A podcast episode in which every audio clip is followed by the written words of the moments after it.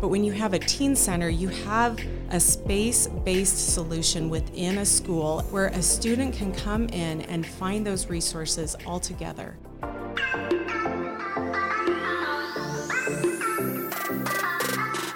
Across the state, hundreds of thousands of Utah students are currently heading back to school.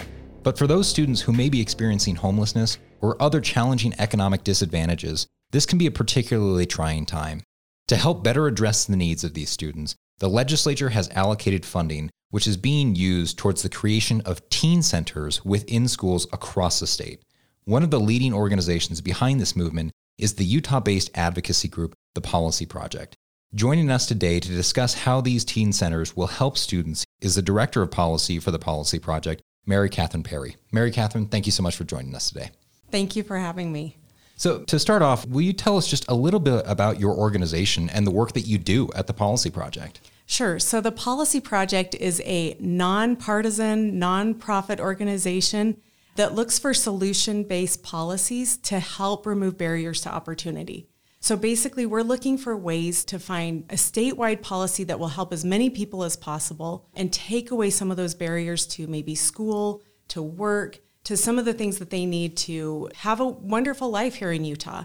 That's what we do. We have worked on the Utah Period Project, that was us the Teen Center project, and we're currently in development of our next project. And so we're a small group of women. Emily Bell McCormick is our founder and amazing organizer of this entire group. I'm the director of policy, and we have Kristen Andrus, our community champion.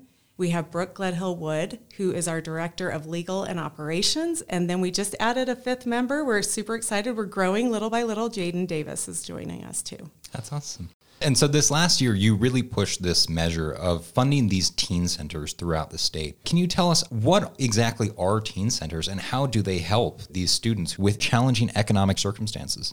Sure. There are so many schools out there who are trying to kind of little by little help students meet basic physiological needs. We heard of one school where a teacher was taking kids in at 6:30 in the morning to wash their clothes in the football team's washer dryer. Or you might see, we heard about a group of teachers who organized a small coat drive because there were a dozen kids who couldn't afford coats. Or you might have another, you know, a kitchen where they're giving food and meals to kids who don't have that at home. But when you have a teen center, you have a space based solution within a school, and typically they're high schools, but you could see these other places where a student can come in and find those resources all together. So they're not running across town to the laundromat to the food bank, to these places to kind of meet their basic needs, but they can find that right at school. That's where we want them to be. We want them to come to school. We want them to graduate. And if we can offer these services for them at the school, that is a win win for everyone. Hmm. So these schools are repurposing some of their unused space to really house all of these resources for these children. Is that fair to say? Yes, and it will look different with every school you go to. My kids go to East High School and that teen center looks a little different than one you might find in Davis and one you might find at another school. We just wanted them to help support and expand the services that they were already offering to teens. We wanted them to think about it a little differently, maybe look at a more comprehensive solution in their school, and just kind of try to coordinate these efforts. But the really important part is having that trusted adult there that can help connect them to community resources as well. So, with every teen, there's usually another adult in the picture that needs help as well. And so, helping to strengthen families, bring them together, and connect them to resources that already exist outside the school, too, that's the idea of a teen center. Mm-hmm. And you touched on some of the resources that are provided there. Can you tell us what exactly can an individual expect to see housed in these teen centers? So, in a brand new, like a fully built out teen center, they might go in and there would be an adult there to greet them, to kind of assess what they need. There would be a private shower for them to use, maybe a place to store some of their hygiene products that also could be offered at the teen center, a place to wash their clothes, so a washer and dryer, and then perhaps a small food pantry. So, not just grab and go snacks, but maybe something they could take home that evening and help prepare a meal for a small family or for their family that they live with, something like that. But as I said, schools are doing this all a little bit differently. And so, there aren't that many yet. This last appropriation from the legislature is really going to boost what schools are able to do throughout the state, which is amazing. And can you give us a little background on this issue? How was it brought to your attention, and why did your organization choose to focus on it? So, as we were doing the Period Project, and at the encouragement of Speaker Brad Wilson, we continued to talk to counselors, to superintendents, to principals, and we asked them because our legislative leadership was very concerned about teens' mental health. That was a huge thing. They wanted to make sure teens were doing okay. And so as we talked to the schools, they were telling us, you know, we're having trouble teaching and engaging kids because their basic needs aren't being met. They told us these stories about trying to help kids little by little. And so we knew teen centers were out there. We knew it was just kind of barely becoming a thing, but we knew they were working.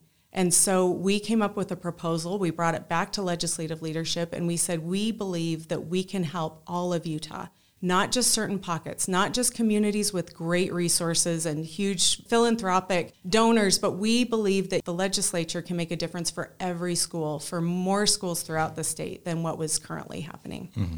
And as we talk about helping all of those students throughout the entire state, do we have any sort of a gauge as to how many students in Utah are currently experiencing homelessness or facing some of these economic challenges? And that was one of the things that really concerned us too. When we looked at students experiencing homelessness, over the last couple of years, that number had jumped 34% in just a short amount of time. And we look around us and it's kind of no wonder. Housing affordability is skyrocketing, inflation, groceries, everything is getting more and more expensive and housing was becoming a little bit more unstable for some of Utah's families and therefore the students. And it's not always the communities you would expect. That was the thing that was alarming too. But across the state on average that number was going up 34%. We'll get next year's numbers pretty soon here too to see how that's going. But while these other factors were out there, students were definitely struggling to maintain stable housing. The total number was about 15,500 students across the state, which is a lot. I mean, it's more than you would expect for Utah. Mm-hmm.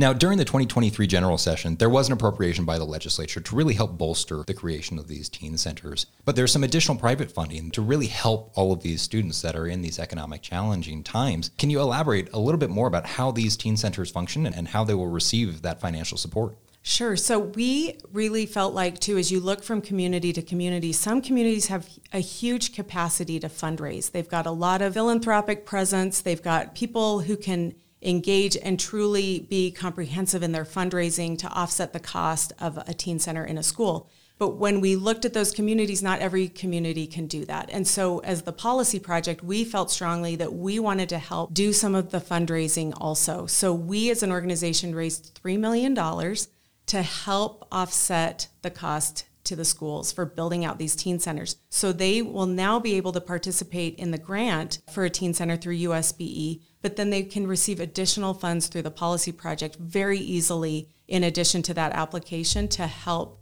kind of level the playing field on some of the fundraising that's happening. It wouldn't prohibit them from going out and fundraising in their own community. In fact, we encourage it because it helps community buy-in. It helps them feel supported but also we just really wanted to help support those schools.